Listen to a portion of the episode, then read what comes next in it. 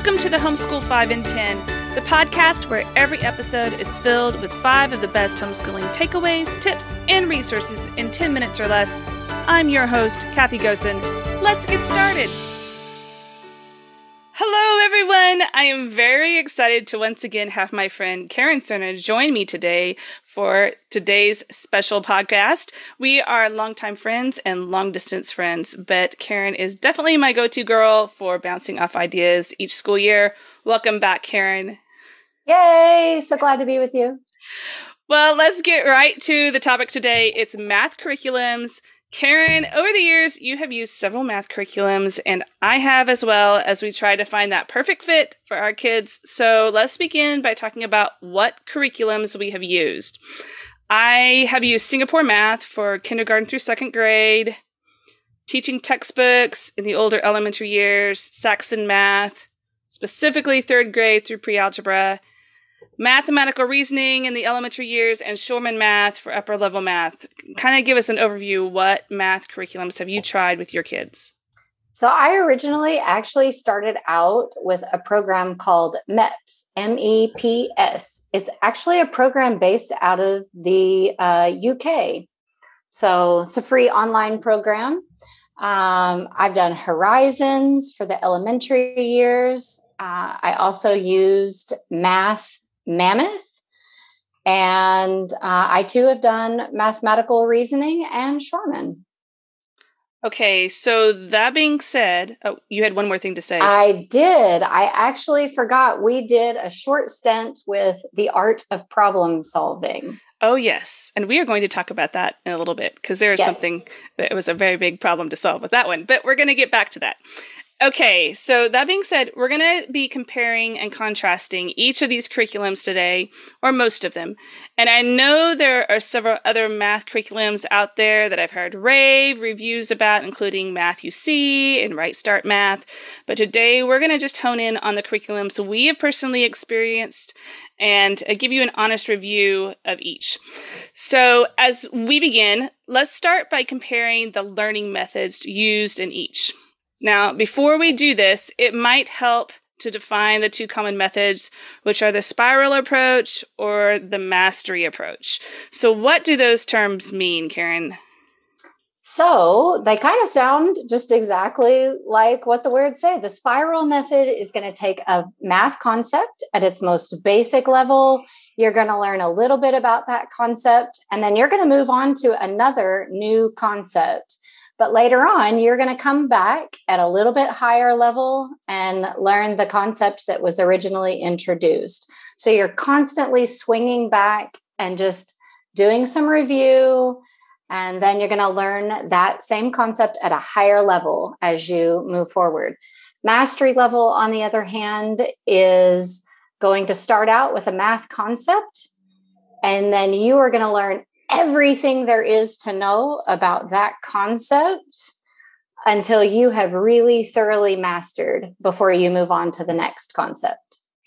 And this is a big controversy in the math world. And we're not going to get into the controversy. We're just going to try and tell you what we have found with each each approach along the way. Um, so that being said, what methods have you used, Karen, that use the mastery approach? So the primary um, thing that I used was Math Mammoth. I would say that was definitely a mastery based approach. Each chapter uh, of the curriculum, if you will, focused on a particular math concept. And so you basically picked that concept apart until you owned it and you did not move on until you really, really had a good grasp of that concept. Um, everything else I've used has actually been a spiral based approach. Very good. So, and for us, we used Singapore math, and that is the only purely mastery approach curriculum we used. And this, it was great during the early years because it allowed students to focus on math concepts in their entirety before moving on to something else. And there, there was a single unit on time and a single unit on money and a single unit on addition, for example. And, and as students are learning these things, it often helps them to be immersed in them. Um, anyway, personally, we have tended to choose more spiral curriculums as well as the girls have gotten older because I we realize that they don't always remember things if they don't continually use them, and so that's as they've gotten older, that's been kind of helpful.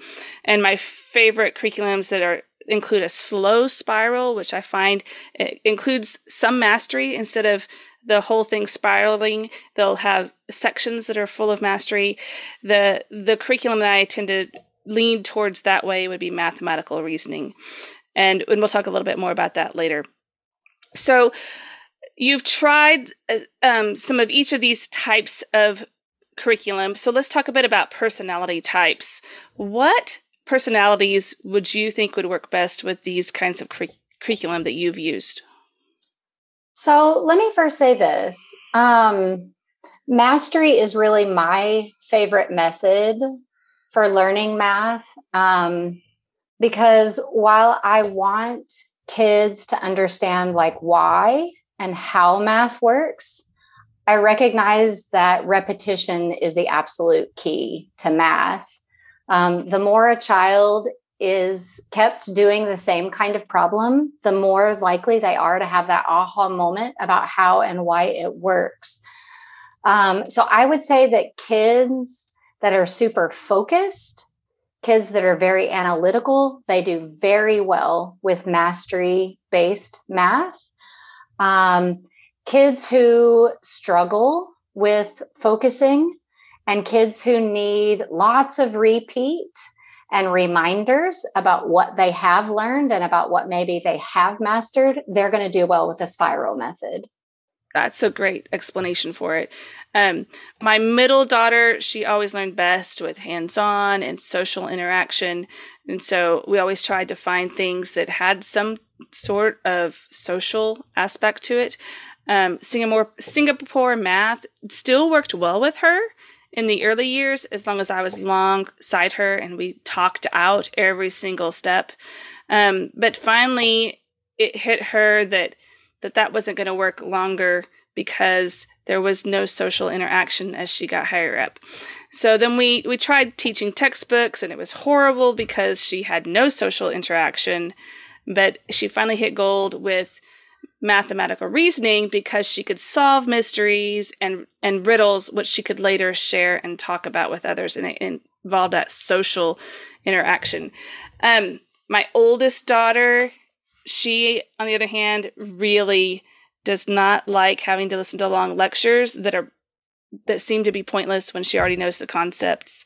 So she didn't really like teaching textbooks because she had to watch the video before she could do the assignment that she already thought she knew how to do. Um, but now she really enjoys like Schormann lectures because he asks them to take notes and the notes are helpful and so that they're purposeful lectures.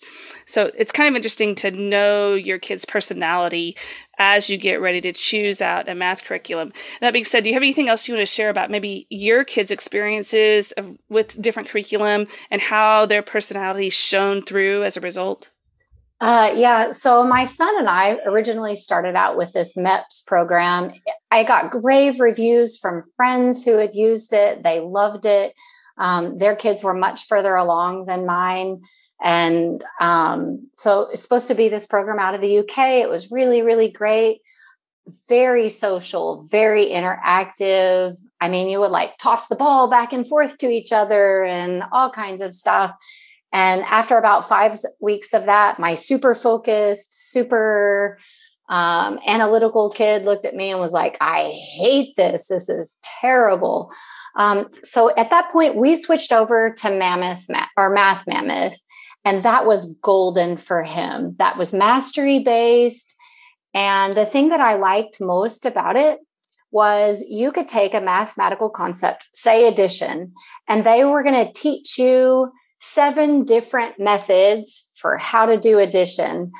And so in the end, the child got to choose which method they liked for solving that problem the best. I personally loved that. It tends to be, and this is going to be kind of a negative word for a lot of people, it tends to be a common core structure for math. Um, But to be honest, as a math minor, I thought that the concepts for how math was taught was really, really spectacular. And so for the super focused kid, Math Mammoth was great. We did that from first grade all the way through seventh grade until we transitioned into algebra.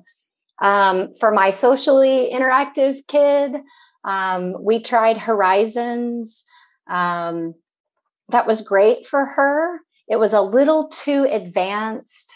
It was um, the spirals were a little bit too small. So I never felt like she fully learned a concept before mo- having to move on to the next thing. So it was just too much change. Um, and so that was not the best fit for us, but is definitely a solid math program. Mathematical reasoning, that turned out to be a better program for my socially interactive kids because you still had the colorful pictures and you still had the fun puzzles to do with it. Um, but the spirals were much bigger, um, kind of like what you experienced. So that was a that's been a better fit for us. Yes, I completely agree. Well, we have a lot that we want to talk about as we get into the nitty gritty of each of these curriculum.